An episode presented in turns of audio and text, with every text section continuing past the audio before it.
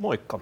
Kesäkuu meni markkinoilla rauhallisissa merkeissä sekä osake- että korkomarkkinoiden ollessa ihan mukavassa myötätuulessa. Euroopan keskuspankki nosti jälleen ohjauskorkoa ja kovistelee edelleen näillä uusilla koronnostoilla inflaation tahdin ollessa edelleen aika vauhdikas.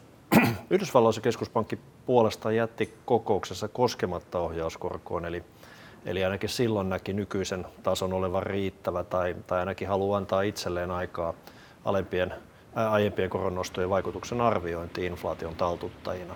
Voi kuitenkin olla, että nyt tässä on tullut vähän vahvempaa taloudellista dataa viime aikoina, eli ihan mahdollista, että vielä ohjauskorkoa nostavat nyt heinäkuun 26. päivä. Ja mitä tulee Eurooppaan, niin, niin varmaan Euroopan keskuspankki tulee, tulee nostamaan ohjauskorkoaan samoin päivää myöhemmin, eli heinäkuun 27. päivä kuten markkinat hyvin pitkälle odottaa, mutta eiköhän se EKPnkin koronostosykli tässä pikkuhiljaa ala valmistumaan.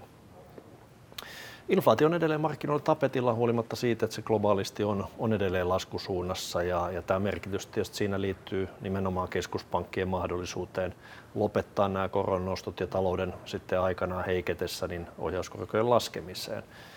Ohjauskorot on nyt sellaisilla tasoilla, joista on tilaa leikata, jos talouden tila sitä vaatii, mutta tällä hetkellä taloustilanne on edelleen odotettu parempi, eli, eli laajasti odotettua taantumaa ei olla, ei olla vielä nähty.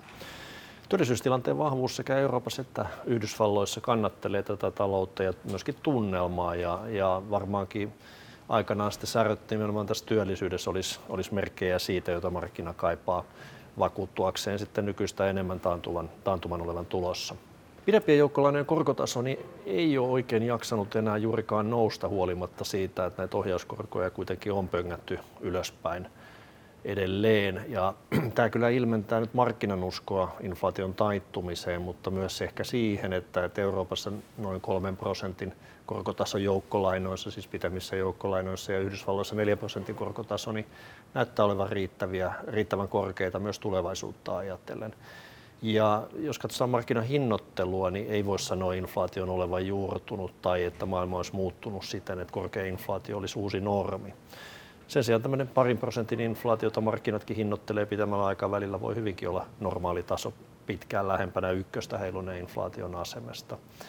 Ja tämmöistä parin prosentin tasoa, jossa nyt ei tällä hetkellä tietysti vielä olla, niin, niin tota, voisi pitää myöskin niin sanotusti normaalina ja, ja onhan se myöskin osapuolinen se taso, johon keskuspankit kertoo tähtäävänsä. Korkomarkkinoiden tarjoamat tuottotasot on edelleen varsin houkuttelevat. Heinäkuun puolenvälin tienoilla me aletaan saamaan yritysten toisen kvartaalin tulostietoja ekaksi Yhdysvalloista ja sitten vähän myöhemmin muualta. Ja, ja nämä on tietysti jälleen mielenkiintoisia, että onko tämä alkuvuoden odotettua vahvempi kehitys jatkunut. Alkuvuonna odotettiin varsin synkeitä, tulos, tulo, synkeitä tuloskehitystä myöskin yrityksiltä. Vai, vai onko näissä luvuissa sit vihdoin nähtävissä merkittävämpää heikkenemistä?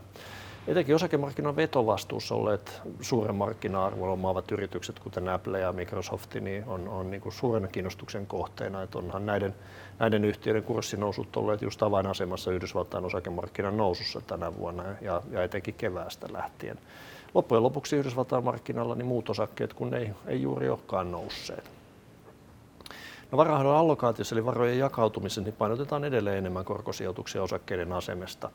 Osakemarkkinat on ollut ihan hyvässä vedossa toistaiseksi, mutta hajautetun korkosalkunkin tuotot on olleet mainioita, vaikka ei nyt ihan osaketuottoihin tietenkään olekaan alkuvuonna yltäneet. Osakemarkkinoiden arvostustasot eivät talouden tai korkosijoitusten näkymiin nähden ole vielä houkuttelevalla tasolla ja, ja siksi me nähdään edelleen riskeihin nähden korkosijoitukset parempana painotuksena osakkeisiin nähden. Osakkeiden alipainottaminen kohdistuu erityisesti suomalaisiin ja eurooppalaisiin osakkeisiin, kun taas sitten korkomarkkinoiden sisällä ei, ei mitään erityisiä painotuksia ole, vaan nähdään korkomarkkinat kokonaisuutena houkuttelevampina. No tässä kaikki tällä kertaa nähdään ja kuullaan uudestaan nyt sitten mukavan kesälomakauden jälkeen syyskuun alussa. Moikka!